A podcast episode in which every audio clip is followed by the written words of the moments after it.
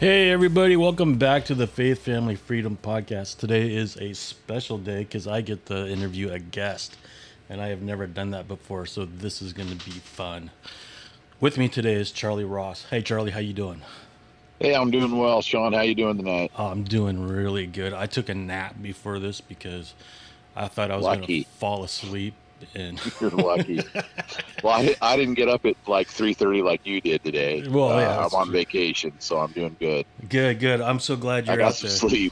Sleep. Yeah. I, I remember down. the first time you called me, and you're like, "Hey, man, we got to push this off because I ain't getting." Uh, yeah, I was packing up, getting ready to go, and I got about four hours to sleep, so I had to slide right to the next day, and I, I'm glad I could accommodate that, and you could accommodate me. I appreciate it. Oh, I'm, I'm just, I'm, I'm, I'm elated to have this interview. So it was worth waiting Jeez, for. Jeez, come on, man, aim higher than me.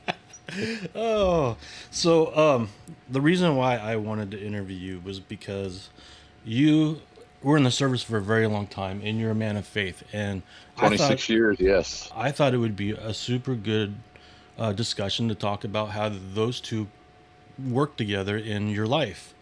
And so yeah. what I'm going to start out with is asking you is, what did you do in the service? For how long did you do it for? Uh, I, and this is going to sound kind of funny, but I signed up in the military originally to get hired on at an aircraft company in the Northwest, so I could get aviation experience to get paid to do it, mm-hmm. because I didn't go to college. My dad wanted me to get my business degree, and I didn't want to work for my dad. So I may not learn my lesson, but I always, I will learn it the hard way, guaranteed. So I went a different route and uh, went in the military. I was in the reserves. Uh, went in. The reason why I went in the reserves is because I wasn't sure if I could handle full time. Mm-hmm. But as it turned out, uh, reserves worked well, and uh, I got my training that I needed to get to work at the aircraft company, and uh, ended up putting in twenty-six years of service. Uh, it's a good, good and, amount of and time. And got hired on at the aircraft company, so it was all good. So everything worked out in the best, man. So well, God has a plan. Amen, brother. We may not always know what it is, but That was my that was my route, and I followed it. That's not always your plan either, right? No, heavens no. So you worked on an M H forty-seven Chinook, correct? No, C H. C H? M H was, yeah, uh, M H is one sixtieth special ops group. Okay. Uh, C H forty-seven D models were uh, Army, active Army, and Reserve, and National Guard. Okay, and what was uh, what was your task? What was your... I was a, uh, I started out uh, first three years I was a mechanic, mm-hmm. and worked uh, did uh, maintenance, phase maintenance, uh, special inspections, things like that. Uh, and then uh, after three years, I since I showed up, did my job every day and did it right, didn't complain. Uh, they asked me to go to flight platoon and be a crew chief, or they asked me to, and I. said, "You're going to pay me to go fly on these things?" And they said, "Yep, if you want to." And I was like, uh, "That's no brainer." Who wouldn't so, want to uh, go flying for a living, you know? Yeah, well, you know, it was, it, here's the thing: the place where I'm working now, and the, and uh, the military. The military was my hobby, and the place where I'm working now is my career. So that's kind of how I viewed it. You know, and, when I was a kid, I always had like a love for aircraft and airplanes, and um, I didn't have the option to go into the military. I um, I kind of tried to go into the Marines. I went into the recruiter's office, and they asked me some questions. And I was like eighteen or nineteen at the time, and they asked me, uh-huh. well, what kind of drugs have you done? Because I was worried about that, because I told them, you know, hey, look, I, I have done some drugs. I don't know if I'm going to be able to get in, you know. And they're like, well, what have you done? I was like, well, I've smoked some weed. And like, well, that's no big deal. Anything else? Like, well, I did some acid. And they're like, well, you can't, you're not, yeah, you're not going to make it. I was like, oh, wow. Yeah, they're, they're real strict on that stuff. And yeah. It's like, they asked me the same thing. I said, yeah, I, I tried pot one time on uh, my senior, well, when I graduated, and I sat in a chair for like four hours. And mm-hmm. They said, uh, my buddies said, uh, what, uh, are you okay? And all I could do is raise my eyelids. And I mean, that was forty years ago for crying out loud. I know. And so it's like, I don't even know what the stuff is like today, but fear not, I will not be trying it. That's good. Probably best not to. It'll probably just no. put you yeah. in a deep sleep forever. Yes, don't want to do that. So, your experience in the in the military, did you ever go into active duty?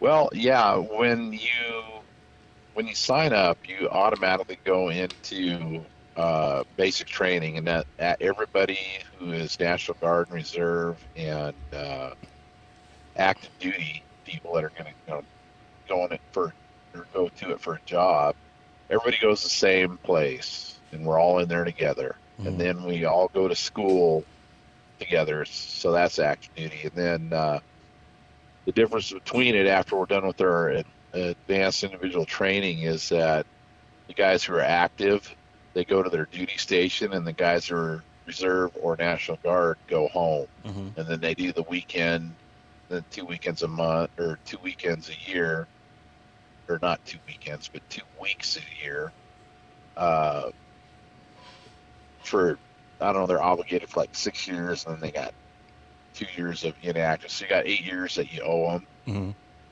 But if you're flight crew, you go like every other weekend, and any mission that comes up, they call you up for like firefighting, Mount Rainier rescue missions, oh, that's uh, flood cool. relief, Coast Guard resupply stuff. So it's like, everybody goes, oh, it's just uh, one weekend a month. I said, yeah, for people who don't fly. Yeah. So no, I, I got... really enjoyed it. It was it was a good thing to you know to give back to the uh, community and, and the the community response that we got from you know like the flood relief people. And we I fought forest fires uh, down in California. Uh, so that's d- dumping so. water. Yeah, oh yeah, two thousand gallons. It weighs sixteen. sixteen thousand pounds on a hundred foot long line, and it's like uh, when you're up there flying that stuff, it's like a mix master inside of the helicopter because the bucket's trying to pull you down, right? The helicopter's trying to pull you up, the heat, the smoke, and yeah. water's not stable as it is, so no, you're... it's just yeah, it it was. I, I don't even know how we stay up there, but it, it was it was an awesome experience, and, it was, and I was happy to help do that. Flight controls, buddy. All on the flight. Yeah, controls. Exactly. You know, pilots are up there flying it. Uh, pray to God that they don't. They're doing the right stuff, and they are. I mean, we're professionals. Everybody goes, "Oh, you're weekend warriors. You guys don't do the real stuff." And it's like, uh, what, yeah, right. What, yeah, we file paperwork and peel potatoes. That's what we do. So you were able to stay out of the Iraq conflict, or did you end up? No, I was there. oh three, right. We were the first guys up in, and uh, yeah, I was I, I wasn't in Desert Storm mm-hmm. back in ninety-one, ninety, ninety-one, but I was in uh, Iraq in oh three. We were the first guys up in, and um, we, we were supposed to be there six months. We ended up being there fourteen. Oh wow, yeah, that was That's a crazy. pretty drawn out war, wasn't it? Well, yeah, you know, in me being as ignorant as I was, I thought we were going to be there for like a humanitarian mission, because in Desert Storm it was a hundred hour war, and Iraq, well, it's still going on. Yeah, yeah. Um, but I was the first one up in. We're the expeditionary force that went in, and it was it was like the Wild West. I can tell you that much. It was crazy up there. Crazy going in. Crazy being a part of that. You know, being a part of history. So tell me, I have a question for you here is, what is a hooker? Okay, so I know it, it, that's funny because a lot of people just go, you're a what? Yeah. I'm like, well, um, I'm a Chinook guy. And they go, well, what is a Chinook guy and a hooker? I mean, how does that relate? Well, we have three uh, cargo hooks underneath our helicopter, and our main function is to do resupply for fire bases and uh, forward operating bases and stuff like that. And what we do is uh, all the car, most of the cargo. I mean, we have a lot of internal cargo, but most of the cargo is in cargo nets. And they've got like uh, twenty-five foot slings underneath or, or attached to the cargo nets. And then we fly over the top, and then we have a ground crew that hook does the hookups on the hooks, mm-hmm. and we, you know, we come down like to within five feet of the load, and then the guys, the rigging crew on the that's underneath of us, they reach up and hook on the hooks, you know, all three hooks or two hooks or one, whatever our load is. And then we come up till the slings come tight, and then they come tight and we go up ten feet and then take off. And so the slang term for hookers or for Chinook guys is hookers. And when uh, you tell people, oh yeah, I'm a hooker, and they're like, they're looking at me like going, um, you're probably, why are you heavy? Because you should be starving. No, but that's, you know, that's the deal. It's like uh, Chinook guys are hookers, and that, that's just slang for Chinook, for Chinook crews. Yeah. So you did a podcast a few years back called Hooker Nation, and yes. I ended up picking up se- season two of that and thought that was an awesome uh, podcast because uh, you guys you talk about your jobs a lot, and it really brings up a lot of clarity into what your job is, your difficulties on the job, and and also you get to talk to veterans who have come back and done something with afterwards, after after they're done with the service. And so I went and visited with that guy who did the bottle cap flags. The oh yeah, uh, handicap and yeah, handicapping Crozier, yeah. yeah. I thought good that man. was that was awesome. Um, so it's good to see you guys promoting that. Uh, veteran-owned companies is, is the way to go. Um, yeah, absolutely. I think that uh, what you guys did there probably, and I don't know if it was before a lot of those name brand companies that started coming out, but I definitely see a.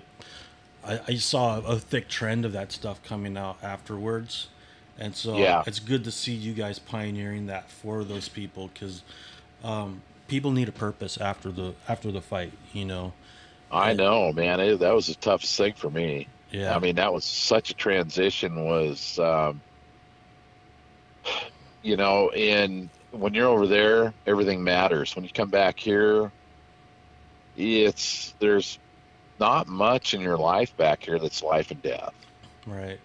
And the transition for me was, um, well, there was, there was two transitions. One was when I got back, I retired because I was just, shoot, I was like forty-nine years old. And, and, uh, it was, gosh, back on, uh, December, what was it? December twenty-second, two thousand ten, I was at eleven thousand feet going through the K G Pass on, and it was minus twenty, and my legs are frozen, my feet were frozen, my arms are frozen. I had ice icicles hanging off the my face mask oh, on man. my helmet, and I was sitting there, and I was like, "Is that the Kevlar mask that you're wearing?" Like the yeah, and I was yeah. just like, "Yeah, exactly." You know, because your your condensation from your breath, you know, right. goes right under the mask, and the but anyway, that ice was hanging off of that. And I was like, "Going, I'm not having any fun anymore."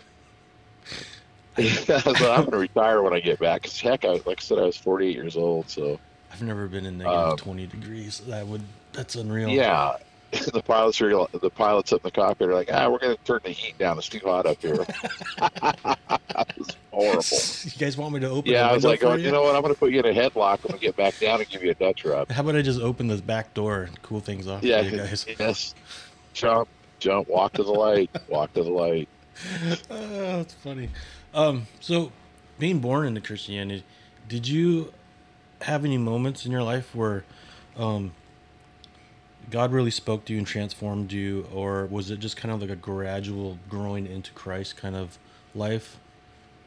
Well, you know, um, people, everybody has a journey, and I tell you what, and, and I truly believe this, and that is, I think I was born with Christ. I mean, I think I was born with Christ in my body because I never, you know, people say, oh, well, you're just indoctrinated into it, or you were raised that way, or people told you. But mm-hmm. I'll tell you what, through all the, I've had some trials and tribulations in my life, and a lot of, um,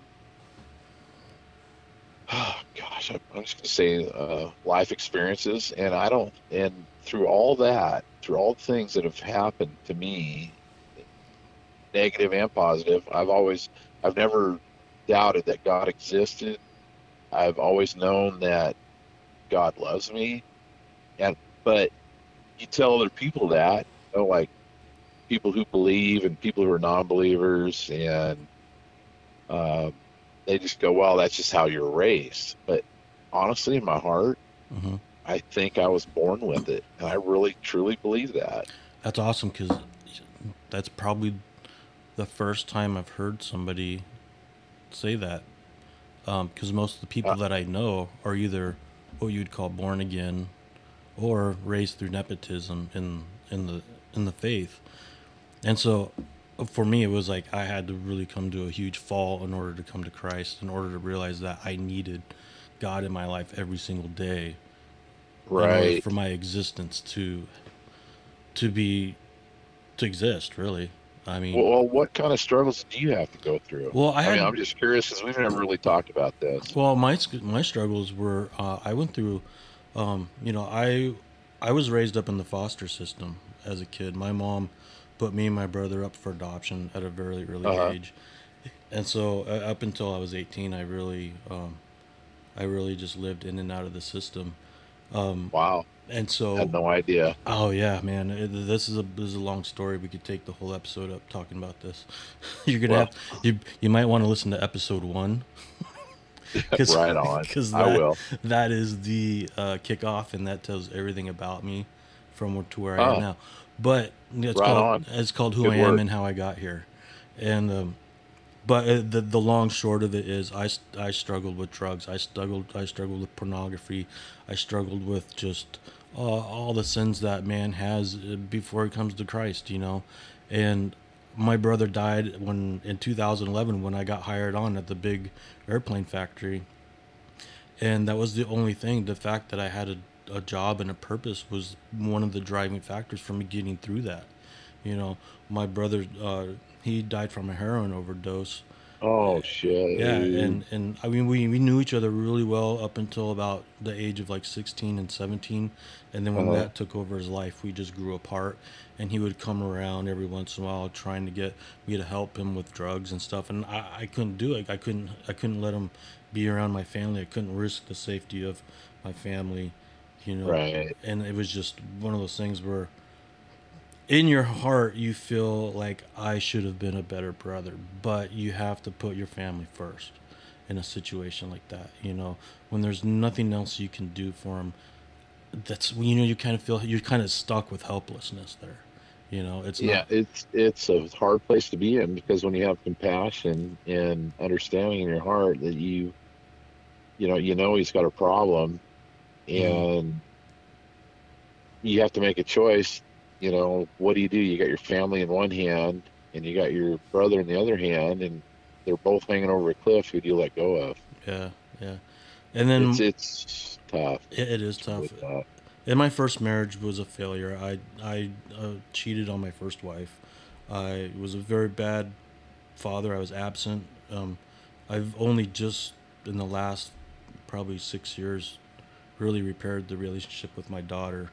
Uh, we talk very frequently now, and she, I'm I'm just so proud of her. I'm proud of the fact that she um, is doing life so well right now. She's not walking with Christ, but she's in a far better headspace than she was six years ago. I'm in a far better headspace than I was my whole life.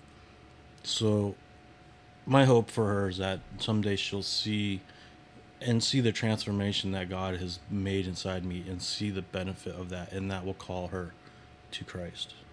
And that's my that's my ultimate life goal, is to see my daughter, you know, come to Christ. Well, and you know, and that'll happen because you planted the seeds and you're doing what you're supposed to do, and you have to lead by example. And, and uh, everybody goes, "Well, I don't know what else to do." Well, you pray, right? And praying is the best thing you can do for somebody, even. Even though we may not see results, you know, immediately, because it's always in God's time, and we're just like, oh, really? Absolutely. I, I we're like, are I, you kidding me? I Come on, totally man, where are you that. At? I totally, you know, what's funny is I totally get that, because, and I also feel like there's a certain sense of like uh, maturity that has to come about her in order to understand her, her, her responsibilities to herself. Well, that, and she's just got to get the enemy away from her. Yeah. The more she gets the enemy away from her, the more the more dark you get out, the more light comes in, because light drives darkness out. Absolutely. And yeah. Act.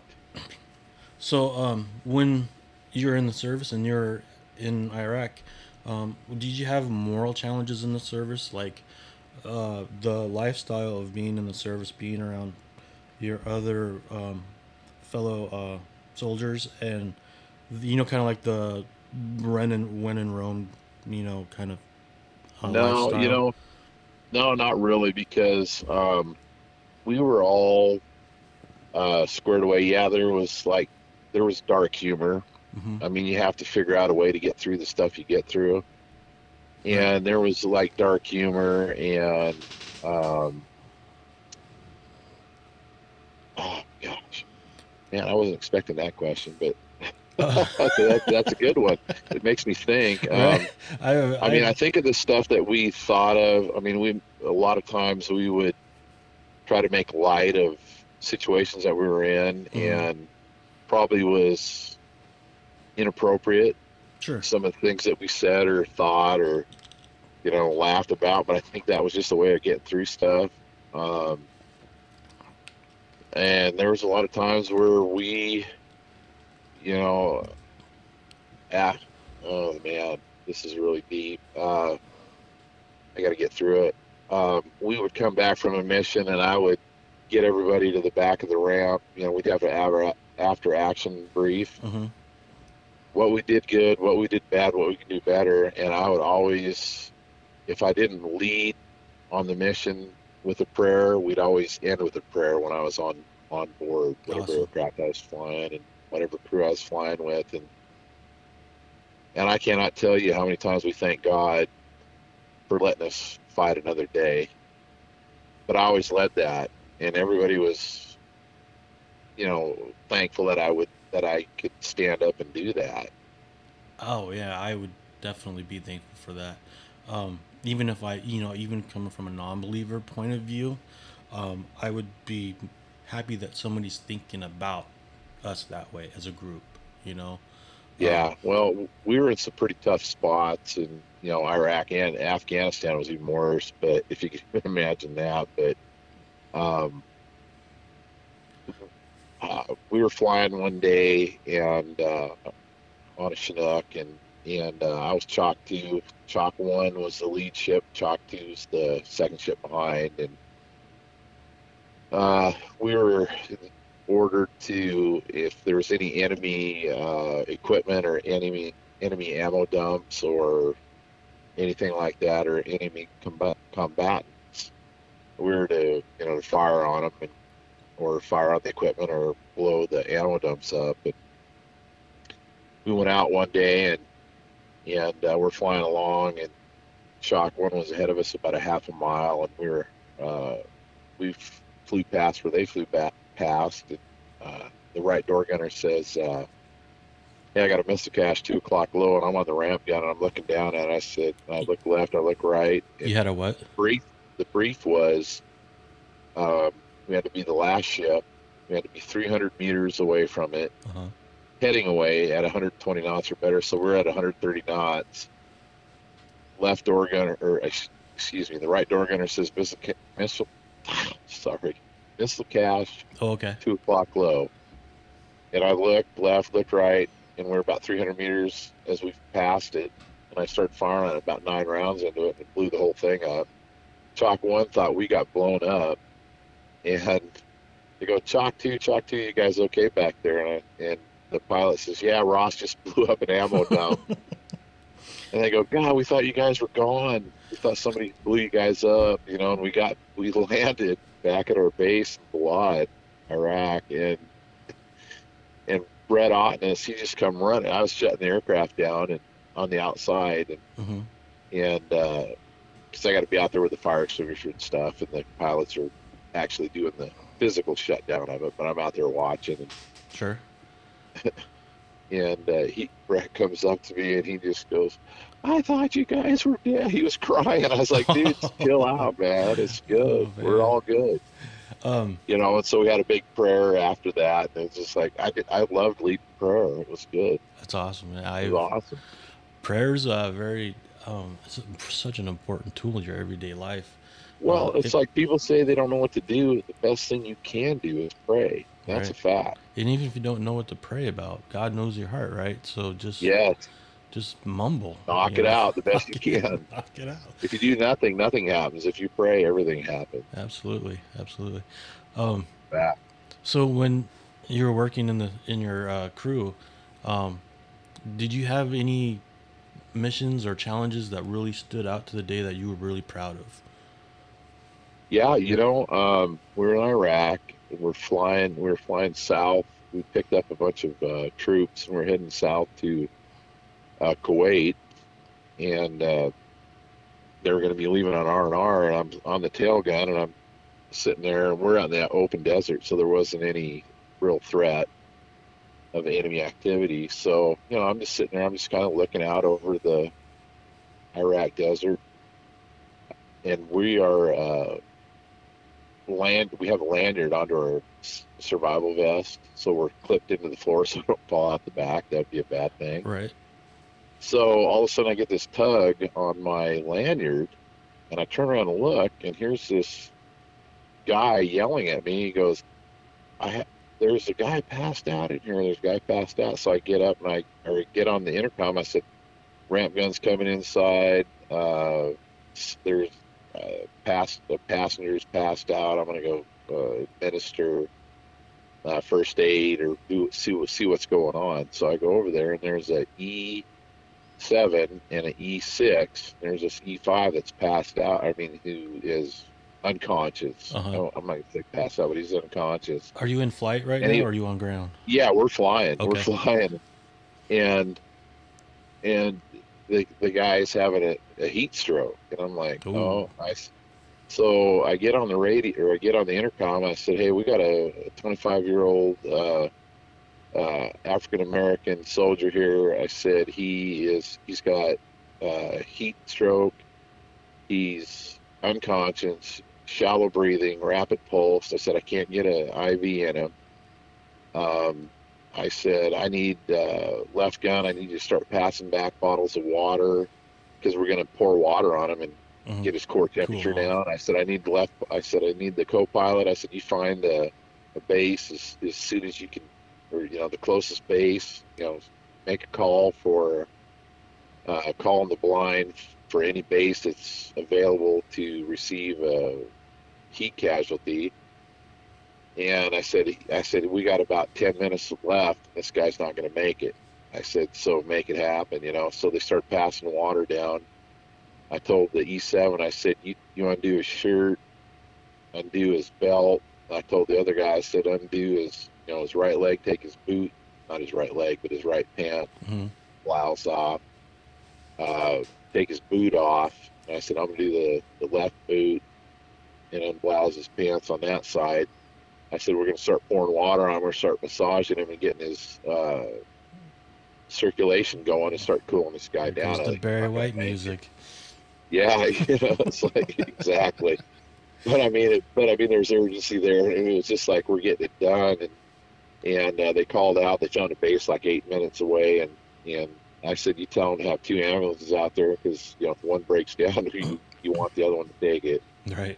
And, uh, and so we got him there without delay, and, and we landed, and I picked him up. And I just carried him in my arms and ran him out the back and put him on the stretcher. And, you know, that was, I, I just told the guys, I said, told him, uh, twenty-five-year-old male, Uh, heat stroke. We've tried to cool his core temperature down, shallow breathing, you know, as we're, and we're moving. We're not just standing there talking. Right. You're moving. We're moving towards the ambulance. I'm just giving them the information. And then when I got all done, and I just turned around and walked back to the helicopter, we took off and continued on with the mission. And, and were you on an yeah, American that, base when you landed?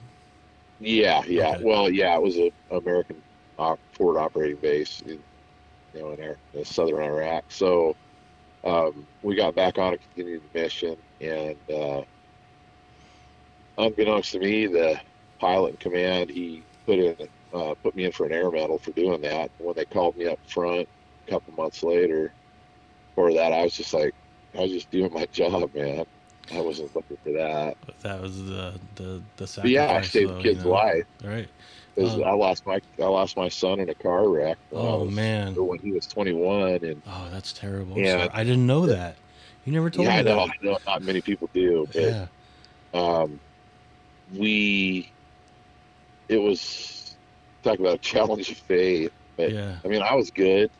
My wife really had, she abandoned, she just said, what kind of God would take my son from me? And I was like, yeah. I don't have that answer. That's, uh, man, it, that's, but, so yeah, that's a but, really tough one to get through is why do good things happen to bad people? I mean, why do bad things happen to good people? Yeah, and I don't know, and I don't question it, but. And it's not but, for us to question, you know, it's just, no, it's to bring the glory to God, and somehow that works out, you know?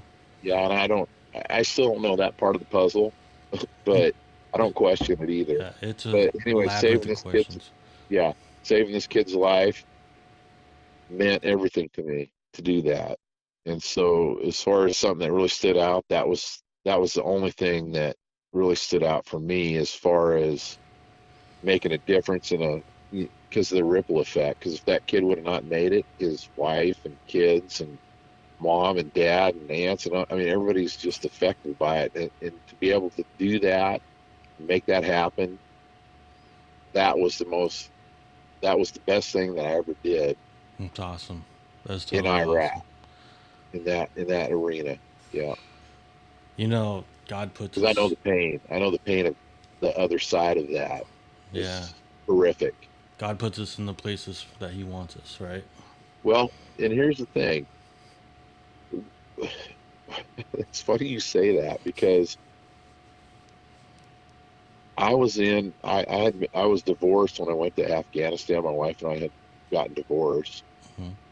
before, and I was at Thanksgiving with my brother and his family, and we're sitting at the table, and and it was the divorce was hard for me, but um it it it it, it had to be that way. Mm-hmm. So I'm sitting there at the Thanksgiving table before I went to Afghanistan. And he said, well, everybody, I want everybody to be thankful or tell them what they're thankful for on Thanksgiving. And so I went around the table and my niece said, oh, I'm thankful because I got a wonderful family. And I'm, I'm so blessed. And then my next niece said just about the same thing. And it went all the way around the table. And it got, and it's come to me and I'm like going, man, I just got divorced. I'm going to Afghanistan. I'm like, God, tell me what what do I got here? Right. What, you know, and, it's, and I'm sweating it, man. I'm just like nervous. And I'm like, going, holy mackerel, here I am just sitting here going, everybody's got all this, you know, positive things. And I'm just and a big grasping for and, something. Yeah. I know. Just, throw me a bone here. And it got to me and I said, God, I am so thankful that you put the people around me that I need at the exact moment in time, at the exact place I need to be. And I just appreciate you and count all my blessings. In Jesus' name I pray, man. And I went, and everybody's just like looking at me going, whoa, that's profound. Right. But I was sweating. I mean, I didn't have that until he gave it to me. And it was just, it was an awesome thing. It was from your heart, you know? It was. It was. From Absolutely. Your heart. Um, so, you know, being a believer, do you think that there's an advantage to having that with you in a time of war and being overseas, that um, God keeps you in check? And and do you notice this with uh, uh, like other believers that you served with, that they tend to have have a better outlook on what's going on? Well, yeah, I do. And also um, non, you know, you talk about believers and also non-believers, because non-believers, they they just, you know, they aren't around the people that, they aren't around positive people or people that don't believe. Mm-hmm. And when they see you and you stand up and you say, yeah, I'm a, I'm a believer. Well, yeah. They go, they stand up and say, well, I'm an atheist. And I was like, well, you know what? I'm going to plant seeds in you. And you, maybe that'll make you believe. Mission accomplished. Yeah. And uh, being around believers, being positive, being, um, you know, saying prayers before, you know, we have a, a pre-mission brief and uh, then an after-action brief, and either praying before or after or both, and standing up and just doing it and feeling good about it, plant seeds that we don't even know, and you know, set paths for people that we don't even know we're setting paths for. They just you lead by example. That is such a good thing to think about, because I've always wondered, like, like I haven't always done things good intentionally. Maybe I've done something without knowing it. You know what I mean? And I've always wondered, like, will I be, will I, when, when I talk to God, will, will I, I'm, I'm going to ask that. I'm like, what do I not know that I did? You know what I mean? Like, I just, I'm just curious, you know, because I have no idea what I've accomplished for the Lord, because the things that you do accomplish for the Lord are done without, without your own um, reward. You know what I mean? Right. So, oh yeah. Yeah. So it's like, you're not looking, you're not thinking about it when you're doing it. You're just doing it because it's what your heart called you to do. Well, I, you know, Sean, that's one thing that, that, that you can put a finger on is doing this podcast. Mm-hmm. I mean, I, I mean, you might reach one person, you might reach ten thousand people, but you're reaching, you're planting seeds. And, you know, let's say you're, you, you reach two, and then they, they go to two people, and then, they, you know, then you got, they got four. I mean, it's just this, uh, compounding, uh, of people mm-hmm. that will go out and spread the word. You know what I was and, thinking about doing? I was thinking about, because this is categorized under um, Christianity. I was, uh-huh. I was thinking about recategorizing it under atheism or something like that, you know? Doing what now? Recategorizing the podcast so it's in an atheist group so that they get to listen to it too. And then so I get to plant seeds in them as well. Well, you can harvest as many as you want. Right. Or just put it, move it around, maybe broaden the thing, because in, in some sense I feel like sometimes only believers would want to listen to it, right? But because not necessarily, it's not necessarily true, because there's people who are searching. Oh yeah, yeah, very good, very good point. Yeah, there are people. You know, and there's there's, you know, usually what I have found, and and this is just my own observation, is most people that I've found that are atheists have had trauma of some sort or another, uh-huh. and they blame God for it. Right. But how, if you're an atheist, how and you don't you believe God, God, then how does God do that? Right. They're looking, and they know. I know. I, I feel like, I think it, our D N A makes us search for, um, for God. I think that um, it, that seed's planted a, in a birth moment, and the fact that we're, I don't know, I, I can't remember a time where I wasn't looking for a way or someone bigger than me with a bigger purpose than me, or someone who was going to rescue me from my life. Um, and it might be because of how I grew up and what I grew up in, but I don't ever remember there not being, I don't ever, there, I don't ever remember there not being a God. I just did not follow God. You know, I, I always had God in the back places of my mind, but I never was convicted enough to follow him, you know what I mean, until later in life. So I feel, I think everybody has to know that there's a God. They just choose well, otherwise. Yeah, you know, and I think that it's, um, you know, I've heard, well, you know, uh, I ha- I believe in a higher power. Right. Well, I believe in Buddha. Well, I believe in Allah. Well, I believe, well, I don't care what you name it, it's God. Mm-hmm. I mean, but that's my belief. Now, that you know, right. Other people might dispute that, but no, they'll say no. It's it's it's it's better it's than God. It's this or that. It's this or that. I don't care what you name it. God is real. God is in our life. God is around us. God made us. Exactly. God made everything for us. Right, and, and He wants our, the best for us. He's the only living God there is. So there you, you know. go. it's, it's all you. Back. That's all you need to know. Back. Yep. Um. So, in this world today, which is pretty far separated from how how it was twenty years ago, where law enforcement, military, National Guard are being demonized, and politicians that are supposed to be fully supporting these branches aren't, how does this make service members feel uh, in, in the changing times? Well, I can tell you what, it's um. It's tough. It's tough, but you know what? When we take the oath, mm-hmm. we sign on. It's, you know, it's for it's for life, and it's for God, and it's for our country, and it's, and it boils down to each other. Yeah.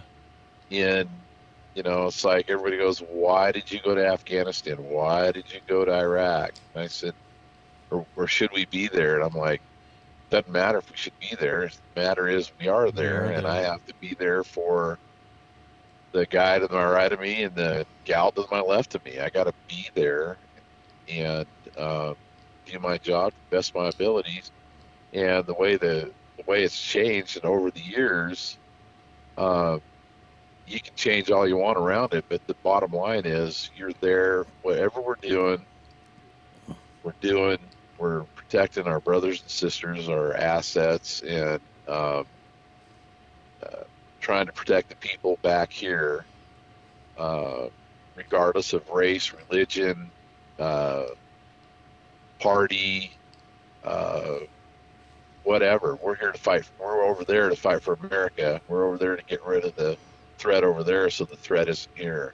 Yeah. And it never made no difference to me about who you were. If, if you're in America, I'm fighting for you. And I, and I did that the second time when I went to Afghanistan. I had my retirement letter, and I re-upped to go. I didn't have to go, and I re-upped to go because that's how much I believe in it. Yeah. I, my dad was furious with me. He goes, "You got your retirement letter, and you extended for a year so you could go to Afghanistan." He goes, "What's wrong with me?" And I said, "Well." I said, "It's the way you raised me, with God, honor, integrity, and uh, love for the fellow man." I, I mean, said, "That's just the way it is." And I said, "So don't like be mad at me. You're the one that raised me, fellow man." You know. That's right. Yes. I'll, you know, if if you aren't doing it, guess what? You got yeah. the uh, best guy you could possibly want. Go, I, I will do it. And you would be the I guy can. that I would want there too. I mean, it... yeah, I was I was old, but I was good. Oldie but goodie. You got your money's worth of that. Oh man! So we're gonna fast forward twenty-six years, and now you're at the big flying machine factory. Yes. Um, so remember when we met, right?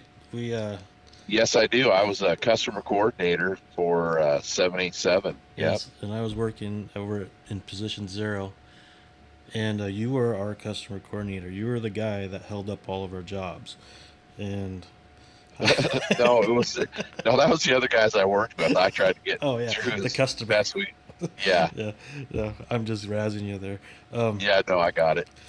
Uh, so we had like a we were we didn't see eye to eye when we first met. We were pretty much, I mean, we were okay with each other until that one day, and then we we had to really sort some things out, and we did, right? So. Um, So what happened was we had this customer closeout going on, and basically it's just closing up a section of the aircraft. But you have to come and inspect it before inspector looks at it, right? No, inspect inspection looks at it first, and then uh, they put it up for customer, and then I then I come down and look at it with live either live customer lets me buy it off, or um, live customer will go down there and look at it with me. That's right, because he has a time that he has to respond to it before. Yeah, he's got thirty minutes to, or else he'll send me. Right. And I'm good. I'm good at my job. You are so good at your job. It's like, you found a, a hairline scratch in one of the panels, and it was, I mean, it was a legitimate markup, um, and so it was taped up and it was sent back to customer as a, as a write up, as a, a N C. Is that what they still call those? Yeah. So. Yeah, non-conformant. Yeah. So the next morning, right? Because I had a, I had a real huge problem with it that day, uh, when it was written up, because I felt like it was going to commit me to rework that was going to hold the, the uh, closure twenty-four hours. Um, so I, I I lost my cool a little bit, and I didn't feel like it wanted to be, I didn't feel like I wanted it to be written up because.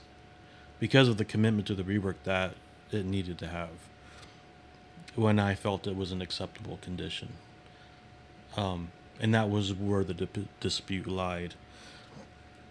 So the next morning, you came to a meeting and you said, "I'm only here trying to help you guys out, And I was like, yeah, well, why are you doing this thing? And yeah, well, you probably don't want to say what you're saying. But I, I don't care. It's yeah, but I, you know, I can't even remember the words that I used. But oh, I, I do. I, oh, you're furious. You act like I just. I don't know what. It was funny. I mean, it wasn't funny. I was just like, oh man, this guy's struggling today. But I'm cool. I'll let him get through it. Yeah, I. Uh, I mean, I. I, I was, you know, and, and man, that was the time in my life where I just started going to church and learning about Jesus and learning about the things that I know now. And I, but it, it was like, but then that, that day was like a good day in a way. It was a really good day for me, because had I not been, had I not come to Christ, had I not um, been going to church, I probably wouldn't have corrected myself my way. It probably would have just led to a worse and worse situation, right? So, I mean, after you left, you got up and left. You're like, whatever, I'm leaving. And and I can, was kind of left there holding the bag like, man, I, I feel like a jerk now, you know? And that was really convicting to me. So I came down to your, your pit, and I'm like, hey, Charlie, look, I just wanted to tell you I'm sorry, you know? And you're like, hey, it's okay, you know? I see that you're struggling there, and and you're right, we all struggle, right? Yeah, I've been you. I was you. Yes, you were. That's no lie. But through that, we we like regained a new mutual respect for each other, and we created a, a friendship out of that, and that was great. And uh I've learned a lot about you over the years. You've I've followed you on Facebook. I see the great things that you do in your community. Um, some of the motorcycle runs that you do for charity, uh, for vets. Um, do you want to talk about any of those? Yeah, yeah. We, um, we do the uh, uh, Warrior Brotherhood uh, Veterans Ride for uh, wounded vets. Uh, we raise money. Uh, Al Al Calderwood is the president of that group out of uh, Arlington. Uh, They do that annual run every year. I help out where I can, and and uh, like when our troops are getting sent over, the unit that I was with before I retired, uh, they get sent over to Afghanistan or Iraq, or they've been both places after I, you know, retired. And we do fundraisers for uh, family readiness group. Uh, like raise uh, we raised four thousand uh, dollars. Last time when they went to Iraq. Nice. Um, and it's for the families that are struggling, who need, like if a washer or a dryer or something breaks down, or they need firewood. It's just money for the families who are struggling, you know, on a soldier's wages, that uh, uh, that we can help. And, and it's, if it's something I can do, man, I'll do it. And, and it's a blessing a to have people out there that are willing to do that, because who else is going to do it? You know, who... I know. It's the, it's like, well, people don't think of it, but there's a lot of people that's, you know, and what got me into that was um, there were people that's like, gosh, I want to help, but I don't know what to do. And I'm mm-hmm. like, I'll be the focal point for that, you know, and I'm uh, a, a trusted person, human being. And, people, you know, if I put something together, people are behind it, and they know that every dime of what they put in is going to go to the troops and what it's for. And because I get it, man, I've been right where those guys are at, you know, overseas, and every little bit is appreciated. I mean, it, it and it makes you it, it makes you feel good that there's actually people who care that you're over here doing what you're doing for, for the country. I feel like on the American side it's of true. things, there's a total lack of that appreciation going on now, because people don't really understand what it's like to suffer. You well, know, I'll you tell know. you what, man, there's, there's, I, I'm going to have to disagree with you on that part of it. It's not most, it's not most Americans. It's some. Yeah. I, that's all we're seeing is what the media puts out in front of us. You're right. Thank there's you a lot of Americans who are like right up, right along with, you know, what we think and what we believe, and are supportive of that. It's just what the media but, is pushing in the narrative. Yeah, and that, that's a whole other mm-hmm. podcast for another time. But yeah, I mean, it's just that's called stupid. A rabbit hole, Charlie. We don't want to. I know it's just like I'm. You know, we never even thought once. Uh, well, geez, we're fighting for these guys or that group or this yeah. religion or no, we're fighting for America because we don't want. We do not want what those guys want to bring here to America on oh. our land. You don't want our people, Americans, to endure the craziness that they want to bring over here. And trust me, they they yeah, I don't want to wake up in the morning stuff here and have to worry about driving over I E D on my way to the work. Well, yeah. or you know, we knocked down a compound one night and got all the computers and stuff. They were going to. This cell that we knocked over, they're going to get uh, gasoline trucks, propane trucks. They're going to come over here, hijack them, and run them into like, like people lined up for football games and uh, New Year's Eve and Times Square and parades and all this stuff. And we knocked those guys. I mean, this is just one cell, and we knocked those guys out. I was going to say that's only one cell, yeah. Yeah, and and people don't have any idea what it, what. evil is outside this place that wants to come in here and just absolutely destroy everything we have. They don't get it. That's scary. They say we're Islamophobe, blah, blah, blah, this or that. Yeah. The base that I was on was on the Pakistan border over there. And when you walk outside that gate, everyone wants to cut your head off on the internet. People don't get it. It's yeah. real. It's evil. I remember back when this all started and there was the videos on that you'd see on uh those gory things of of oh yeah that was back in oh three the contractors yeah, the contractors getting their head cut off. And that, you know, the thing that watching one of those videos changed me forever. uh, I didn't watch one. I didn't want to put that in my head. Oh man, I tell you what, you, you cannot unsee that. And no, that's why I didn't do it. Yeah, and it just it, it was it was horrifying in the sense that that's real. That's really what happens, and that's um, that's the enemy. Uh, who else? That is the enemy. Who else would do that other than the enemy? You know, that's right. You cannot mistake the enemy when you see something like that. No. And I was, yeah, I was pretty much. It took a while for me to get around that. Yeah, I, I don't ever. I can't say I don't ever, but I try not to let stuff like that in. Oh, yeah. The, the older I get, the less I can stand of stuff like that. I, I don't know what it is about that, but it I think it's just something inside you that's like, you know, I, you know what, I want to fill my head with good things now. I'm tired of thinking like immaturely or, or um, stinking thinking. Yeah, stinking it. thinking. You know what I mean? And I, yeah. I just, I get to a point where like I, I carefully select the music that I listen to now because I don't want to hear I do too. words that do not give God glory for one, um, promote any kind of violence or um, bad way of thinking. And so it's it's very it's very structured for me now in the sense that I keep things right. focused on God. You know, I think that yeah. is the key. Is you put good in, you good you get good out. Right? Gar- That's fact. Garbage in, garbage out. Good in, good out. Yeah, I, you know, and and and here's one thing, you know, that's that's real in the world too. With along with that, saying that is, the closer you get to doing that, the more roadblocks the enemy puts in front of you. Mm-hmm. The more things he tries to distract you with, the more, um, uh, I don't know, bad thoughts or. Right. Second guessing or doubts.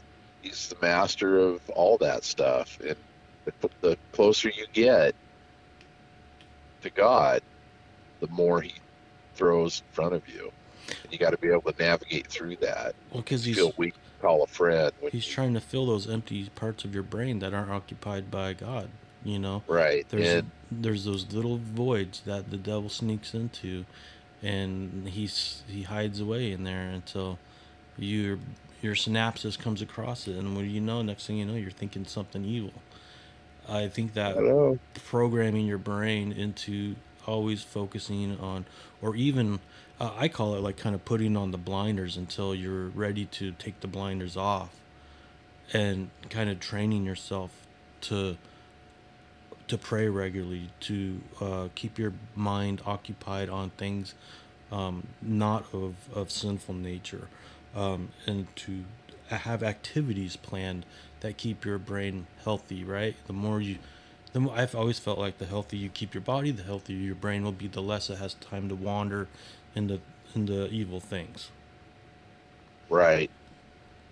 Like, people take up hobbies like mechanics, um, working on uh, on vehicles. Um, uh, there's the, the list goes on. Hunting, you know, fishing, things like that. Whenever you have idle time, find something to do with it. Don't let it linger. Don't linger in that moment. Get out of that moment as soon as you can. Yeah, I agree. Totally do. It's a real thing. It is a real thing, and I think that dwelling in those things is. is the most unhealthiest thing that we have. And the, the problem, I think a big problem with the world now is it's promoted, you know, to stay home, watch T V, um, don't do too much with your life, you know, uh, because it seems like it's, that. It's more convenient. It's a far cry from when we were growing up. That's oh, for sure. Yeah, no kidding, man. I was, I was out digging tunnels in the dirt and running my hot, my Hot Wheels through them, you know. I didn't, right. I was eating my boogers, you know.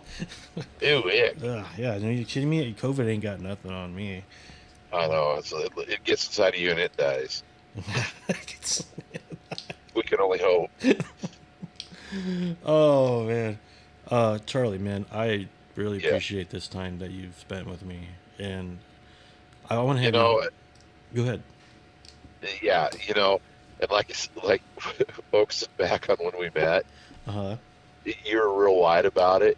But I was sitting there and listening to you when I was sitting there, and I stopped talking. I just let you get it out. And I said, "Okay, you know, duly noted." And then I started in again, and then you just lit me up again. And I was looking at you going, and the part of me that's the the warrior guy and the, and the old way of thinking, uh-huh. the you know, being a You know, I could have been a real jerk. I could have jumped up, oh, yeah. got it right in your face. And, oh, man. You know, I, I was talking up like a drill sergeant, stick, but I, I just kind of was looking at you. I was like going, you know what? He's having a bad day, and I'm starting to feel like I'm going to have a bad day, so I'm just going to get up and walk away.